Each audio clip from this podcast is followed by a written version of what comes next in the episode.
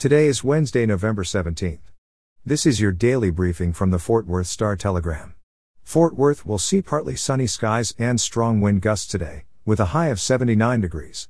Our top story today: at a hearing yesterday morning, a judge scheduled the murder trial of former Fort Worth police officer Aaron Dean for January. Dean was charged with murder after fatally shooting Atatiana Jefferson, a twenty-eight-year-old black woman, through a window while responding to a call about doors being open at her home in October twenty nineteen. Jefferson was playing video games with her eight-year-old nephew when she thought she heard a prowler in the backyard, grabbed a handgun, and looked out the window, authorities have said. Dean, who is white, did not identify himself as a police officer and shot Jefferson within seconds, according to body camera video. Jury selection is scheduled to begin January fourth, with the trial beginning on the tenth, Judge David Hagerman said at yesterday's hearing in Tarrant County's two hundred ninety-seventh District Court. The judge indicated a change of venue motion is expected to be filed. That and any other motions in the case will be heard the week of December sixth. The deadline for attorneys to file motions in the case is November thirtieth. Pressure has been mounting in the community for a trial date to be set more than two years after Jefferson's death. The earliest the case could have been tried was November twenty-ninth. Prosecutors said yesterday that they are ready for trial, but defense attorneys said they are not. Dean declined comment as he left the courtroom. The judge has issued a gag order in the case. In crime news, a sixteen-year-old Birdville High School student and a seventeen-year-old student from Winfrey Academy have been identified as the victims in Monday's fatal shooting at a Haltom City park, authorities said yesterday. Detectives were still working to determine a motive for the deadly shooting at North Park. Haltom City police identified the victims as sixteen-year-old Daiwan Jones, of North Richland Hills, and seventeen-year-old Isaiah Mendoza, of Haltom City.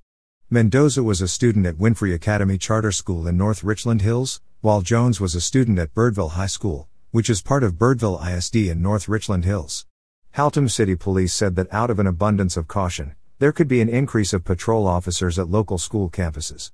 Officers responded to reports of multiple shots fired at North Park, which is just north of Loop eight hundred twenty, at about three thirty p.m. Monday. When they arrived, police found the two victims dead from gunshot wounds. Police did not have an estimate as to how many people were at the park at the time of the shooting, but there were at least fifteen vehicles in the area. And finally, in local news, the Tarrant Regional Water District Board voted unanimously yesterday to spend three million dollars for a half acre of land needed to build the bypass channel that would connect the Clear and West Forks of the Trinity River.